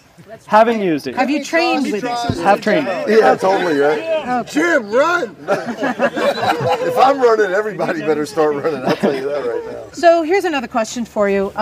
Because uh, we're talking about law enforcement. I've never seen that much trouble here. I, I assume it's not a huge part of it. But there are times where there may be a tree down or something happened. Do some does somebody go out and ride every trail in the mornings? Or No. do you wait for someone to report it? So, uh, like I said, we have over 100 miles of trails. Um, it so patrolling every section of trail, and that's just 100 miles of trail within the lower ranch. That's not taking into account Mudstone or Hudner or Upper Ranch. So the trails aren't patrolled uh, every day, but when there are issues reported, um, we try to get out and get them addressed as quickly as possible, especially if it's on one of the main thoroughfare trails that is going to be necessary for emergency evacuation. So it's pretty regular that I'll get a report and throw a chainsaw in my truck and I'll be out there working. And I forgot. I so did you say? Is there going to be any new sections? Is there more land left to develop more trails? So right now, I don't know of any plans pending for uh, new development um, within this part. Okay. Oh, slight, oh, go ahead. I'm sorry. No, go ahead. Yeah. Oh, uh, so uh, kind of obvious, but as a ranger on a bike, are you expected to be able to ride every trail out here? Um, our newer Rangers, no. Like I said, I've been riding here for eight years, so I'm willing to go pretty much anywhere in this park. Nice. Do we have more questions in? Well, I there we just go. gonna- uh, we've had no rain for quite a few years. Mhm. Yeah. It's stunning right now. Oh, it is beautiful. Foliage and the greenery and everything. And, and you guys happy this is happening? I mean, Oh, stoked. yeah. Um, is it drawing more people? It's just, I mean, we're sitting here in this ideal Yeah, place. so- it's pretty amazing. We're the most popular time for riding in this park is through uh, winter into uh, spring, where we are right now. Uh, once we have the green up, like like you said, it's absolutely incredible. Um, we have water flowing all over the park. We have a lot of beauty. Um, summertime, everything does try tend to dry out and get a little browner around here, but I, with the drought that we've been going through for the past couple years, I was very optimistic for a wet year, and we got It's it. stunning. It's really. So um, I I have a. I'm sorry. No, I just, Um, it's beautiful. I have a, a brief question, um, and it's something that's always confused me, and I'm hoping you can give it some clarity. Red sticker, green sticker, and I hear we might be going to no sticker. So, w- can you explain the the whole? Yeah. Because some of us buy used bikes, some of us buy new bikes. Yeah. So How do we uh, navigate that? within California, there's two different registration types. There's green sticker and red sticker. Um, what a green sticker bike is is a bike that uh, conforms to California's emission standards, and a green sticker bike can be operated year round. Okay. Um, So, and also there's street legal bikes. So Yep. would that be third, or Yeah. is that counted as a green? So, a street legal motorcycle is a street legal vehicle, Okay. can be operated um, on highways, off highway. Um, vehicles with a sticker registration can only be operated off highway, they can't be ridden on highway. Right. And but then- I think what Liza's getting at is if you come in here with a dual sport, Yep. you can ride anywhere at Yep. any time of Yep. year. And then where things get a little more complicated is in the non-emission compliant bikes. So These that's going to be red your red bikes. sticker bikes. Um, red sticker is an, a thing throughout all of California, and different parts of California have a different uh, red sticker riding season, but they can only be operated part of the year. Um, for this park, um, red sticker closes in June and opens um, in October or after October. So, so um, So basically, from June to October, if I've got the CR500 at home with the red sticker, it needs to stay at home. I Yeah. can't bring it out here. And that may vary from park to park. yeah, and w- there are changes coming with the red sticker program. Um, so as it rests right now, um, red sticker is going away. Um, and what that means is bikes model year um, 2022 or newer um, that would fall into the classification of a red sticker vehicle um, will no longer be eligible to receive registration. And these would qualify as race bikes, yeah. motocross bikes. Yeah. Yeah. And so, what happens within a park like this?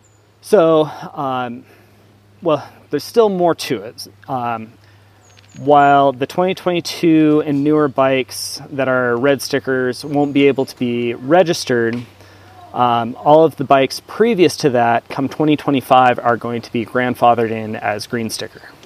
So, um, if it's a older than um, 2022 bike, then it will uh, be honored to ride it on public lands. If it's 22 2022 and newer, what would be a red sticker, um, then it won't be eligible to receive registration and cannot be operated on public lands. There are numerous laws pending in the legislature currently, so this program may change. Um, and all of the red sticker seasons are de- determined by the California Air Resources Board. Okay. So here's a question for you. There's some more upcoming changes, and I'm curious to see how far you're projecting. Might we possibly start seeing charging stations in this park with the advent of electric coming in? That is a good question that I don't have an answer to. Okay. All right.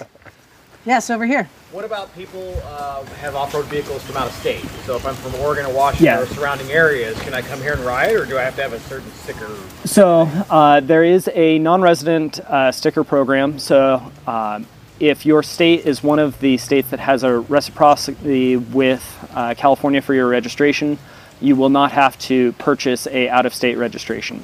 If you are in a state that um, doesn't have the reciprocity, uh, for instance, one of the ones that recently changed that comes to mind is Arizona.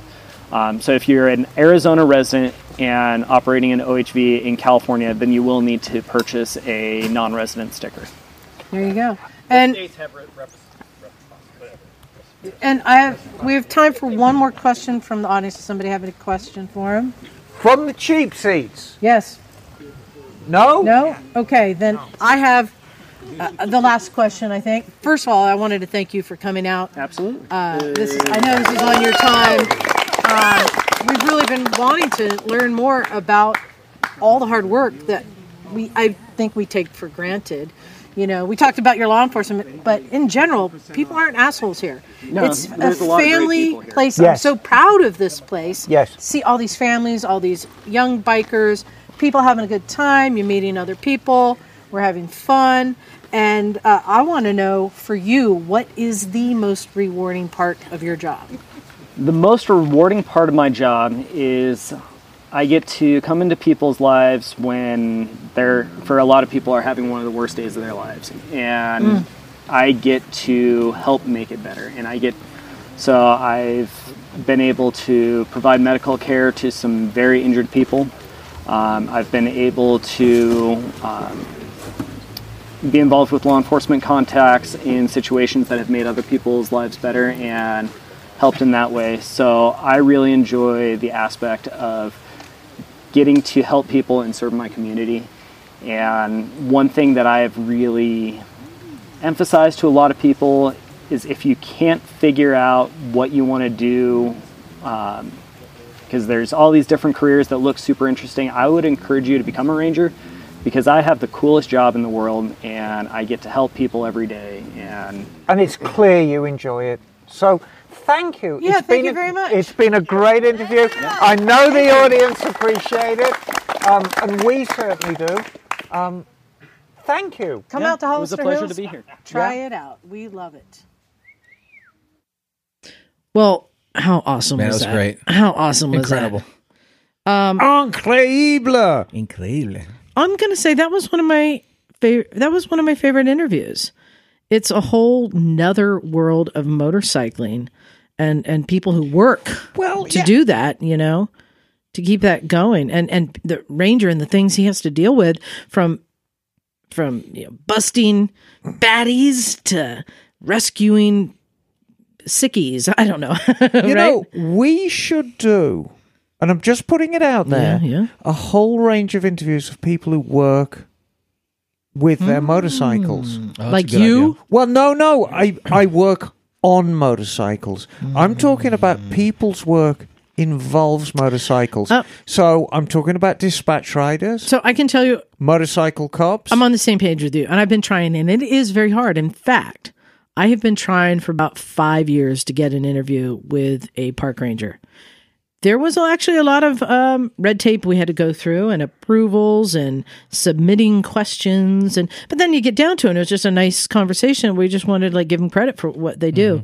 Um, it is hard, but Emma, yeah, keep that in mind of some others that we can bring on that do that. But when it is a government branch, it's hard to get clearance for them. You know, I once had the idea, and I I went to the CHP, and I'm like, "Hey, I want you to come down and um, get people drunk and test them." right? You know how they do that? Yeah, I've seen that before. And I thought that would be fun example. And it's like uh, I've never never made it work. But um, there you go, uh, Ranger Eric. He did a great job. I really enjoyed uh, talking to him. Um, I think uh, what a great weekend. Um, thanks to, I mean, all the misfits uh, who helped out Emma for cooking and teaching your tire changing class, John for bailing to come back to the garage to open it today while we were out having fun for the one person who came, right? or two? Was James the second? Uh, Ellie and James. Yeah, yeah, Well, and uh, and the Tim. Yeah. So I appreciate you doing that, and uh, it, it, it's it, it means a lot to me that you did it. Emma, next year, we- are we going bigger? Radio Ridge, baby. Pants off, dance off next year. it is going to be pants off, dance off next year. Um, no, we need to come up with a whole new range of games, um, and we could. It can be interactive, based on the amount of children that are in the audience and whether we can get them to go to bed so we can do adult things. um, no, it's If just there's a party going, Frey's going to be in the middle of it. yeah. Unfortunately, there's no escaping that. Um, I think we can comfortably. I think we can comfortably double it. Well, they have other spots that we could be in that have the same. Oh, no, we can double it in that Yeah. same space. That was a Yeah. perfect right, location. But I think we could comfortably that. double it, um, and it'd be just as intimate, just as fun, just as relaxed a scene. Um, And slightly crazier. definitely slightly crazier. there will be a gimp mask. There will. be. There'll always be a gimp mask, Liza. Um. So, lastly, I, I said it before, but I, I'll say it again. Um, Matt and Breaking Away Trips, uh, Breaking Away Adventures. no, he's got Check it it down out. pat. He knows what he's doing. He caters the event.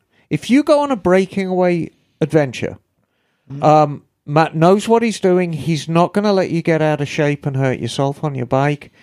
I guarantee you are probably going to eat better than you have in a long time, especially if you're a single guy, because I know how single guys eat. Well, he's got some neat trips coming up too. He's got the one in New Mexico for the Right. stars, and so people should really jump on his website and figure out where he's got going and go. go and do he one. really cares about what he's doing. does. I mean, I he's a don't. hospitality guy, so right, exactly. I mean, I hate the idea of anybody stressing out over us, but it shows how much he cared Right. about wanting the trip to be a success. Well, there you go. Um, one big announcement: the T-shirts have arrived. I saw them in the other room. Oh, they look good. Pretty cool. Yeah, so it's not too late, but I am going to be shutting it down soon because these are limited edition T-shirts. I only do I do a different batch every year, and they first go to all of our Patreon subscribers of five dollars or more, Yeehaw. and it is a free T-shirt every year to our Patreon subscribers um, until they run out. And then you got to wait until the following year to get your free t shirt, the next one.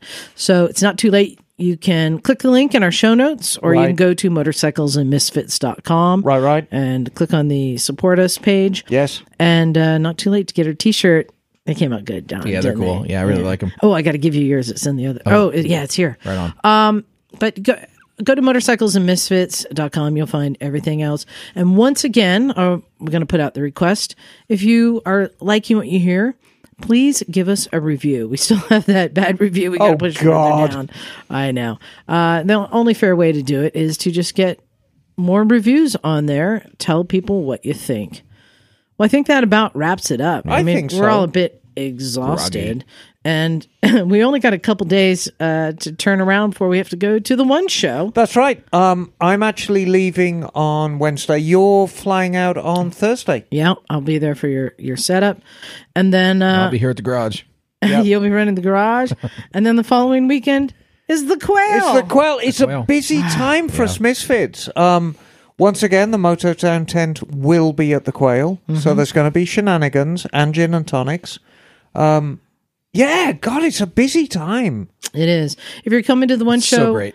Uh, look for us. Emma and I are going to be building our little lounge somewhere illegally within the event. Without So this knowing. year, I am taking a metal flake green Moto Guzzi V11, so it's not going to be hard to find. right there you go. So Bagel has a has a scooter in there too. yeah, Yeah, he does. um, Bagel should exhibit himself. I mean, he's a unique. Specimen. He's show quality. I, I feel the bagel is show quality. Well, this is part I say thank you to everyone. We've done a lot of thanks on this podcast, but it's because we need to. This is Yeah. so much bigger Well, than any of us. thanks to you, Liza, too, for the energy that you put into this. I mean, Oh, all this yeah. stuff wouldn't happen without you, including the podcast. Oh, don't thank her. Oh, no, her, her, I ego- know it. her head will it. swell so big she won't get out of the door. ah, That's a danger to us all. No, I have as much fun as everybody else. So yeah, that's I mean, why I, do I it. think that's the whole thing. If you have fun doing something, you can work very, very hard. Mm-hmm. and it doesn't seem like work because you a joy. love doing it. Yeah. Yeah. So big thanks to everyone, including all of our Patreon subscribers and all of our listeners Yeah, for best. keeping it going. It's just a big family. It really is. Yes. So I'm gonna say let's get out of here. Thanks everyone. This is Liza, This is Stumpy John. Emma darling. and we are out of here. Cool, cool.